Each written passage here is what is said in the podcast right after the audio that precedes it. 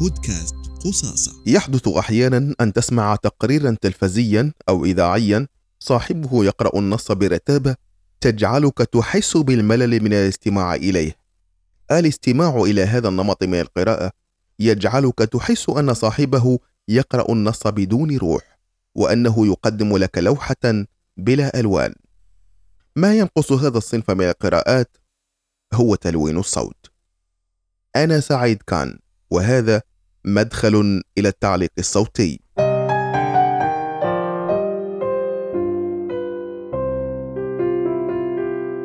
عدا عن ضبط مخارج الحروف وتحسين الصوت لا يمكنك أن تصبح معلقا صوتيا محترفا إن لم تتمكن من ضبط تقنيات تلوين الصوت. المقصود هنا هو إعطاء النص لمحة من المشاعر وتحويله من مجرد نص مكتوب على الشاشة أو الورقة إلى كلام محكي ينقل للمستمع الانطباع بأن المعلق يحدثه وليس يقرأ عليه نصا. كلنا نعرف أن التعليق الصوتي هو بالأساس نص مكتوب يقرأه شخص ما لكن مع ذلك طبيعتنا أننا نكره الإحساس بأن الشخص يقرأ من ورقة بشكل جاف. مثلا أنا الآن أقرأ نصا مكتوبا سلفا لكنني عبر تقنيات تلوين الصوت أجعلكم تعتقدون أنني أحدثكم بشكل مرتجل وأحرص على الا أبدو كمن يقرأ كلاما مكتوبا على الشاشة. أريد في هذه الحلقة أن أذكركم بالتجربة التي قمنا بها في الحلقة الأولى تعرف على قدراتك الصوتية. حينها طلبت منكم أن تقوموا بتسجيل أصواتكم على هواتفكم المحمولة ثم تعيدوا الاستماع إليها. في تلوين الصوت هذا التمرين مهم أيضا لأنه قبل أن تشرع في عملية التلوين يجب أن تقوم بأمرين مهمين. اولا تعرف على النص الذي أمامك. وثانيا تعرف على صوتك.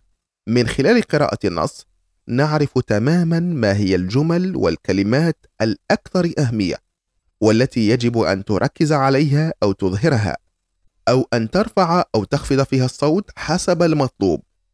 ومن خلال الاستماع إلى صوتك تكتشف ما هي الأشياء التي يجب أن تحسنها ونقط القوة أو الضعف. قم بتحليل صوتك. بهذه الطريقة ستعرف كيف تحول صوتك إلى مادة حية وتجعل المستمع يحس بما تقول وبالمشاعر المنقولة عبر صوتك. عمليا حين يكون بين ايادينا أي نص وبعد قراءته الأولى نحدد الطبيعة العامة للنص. هل هو نص مؤسساتي أو وثائقي أو ديني؟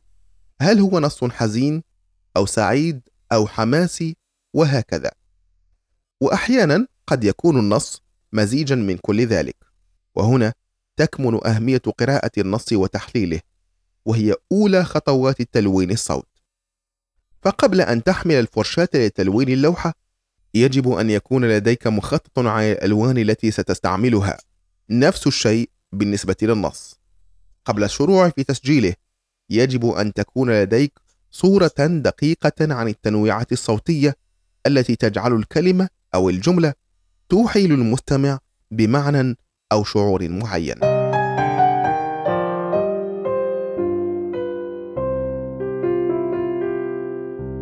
مستوى الصوت هو جزء من تلوين النص. إليكم هذا النص مثلا. الهدوء المطبق على المكان يجعل اللبؤه حذرة من إصدار أي صوت كي لا تجفي الغزلان وتفقد فرصتها في الصيد. قراءة هذا المقطع بصوت منخفض تنقل المستمع إلى أجواء الصيد وتجعله يحس بدقة اللحظة. وهكذا. نحتاج أحيانا لرفع الصوت للتأكيد على معنى معين كما نحتاج أيضا لاستخدام الصمت. وهنا تذكروا الصمت جزء من اللغة ومن تلوينها. بمعنى آخر في القراءة للتعليق الصوتي كل شيء يقرأ. الفواصل تقرأ. النقاط في نهاية الجملة تقرأ. وقراءتها هي باستخدام الصمت. لذلك يجب أن تكون منتبها جدا لهذه التفاصيل الصغيرة. الفاصلة تعني وقفة صغيرة. والنقطة في نهاية الفقرة تعني وقفة أطول من وقفة الفاصلة. والنقطة في نهاية النص تعني الوقفة النهائية التي يجب تأكيدها بأسلوب القراءة وكأنك تشير إلى المستمع بأن النص قد انتهى. مثال على ذلك الشمس تغرب في برار بوتسوانا ورحلة الصيد بالنسبة لهذه اللبؤة قد وصلت إلى نهايتها. هناك في أسلوب القراءة إشارة باللون الصوتي وباستخدام الوقفات إلى أن التعليق قد وصل إلى نهايته. لذلك أؤكد على أهمية استخدام الوقفات بحذر وبشكل مخطط له كي تنقل المعنى المطلوب تماما مثال آخر على أن اللون الصوتي قد يغير معنى الكلمة. أمامنا كلمة واحدة الآن هي نعم. قد نقرأها هكذا نعم. هذا الشكل من القراءة يوحي بأن الكلمة تعني الرد بالإيجاب. لكن حينما نقرأ نفس الكلمة هكذا نعم فإنها توحي بالتساؤل أو الاستنكار. لكن لنجرب نفس الأسلوب لكن ببطء أكبر وبمبالغة في نطق الحروف. نعم. هذا الأسلوب يوحي بالسخرية. أرأيتم؟ نحن نتعامل هنا مع كلمة واحدة فما بالك بنص كامل قد يتغير معناه بتغير أسلوب قراءته وتلوينه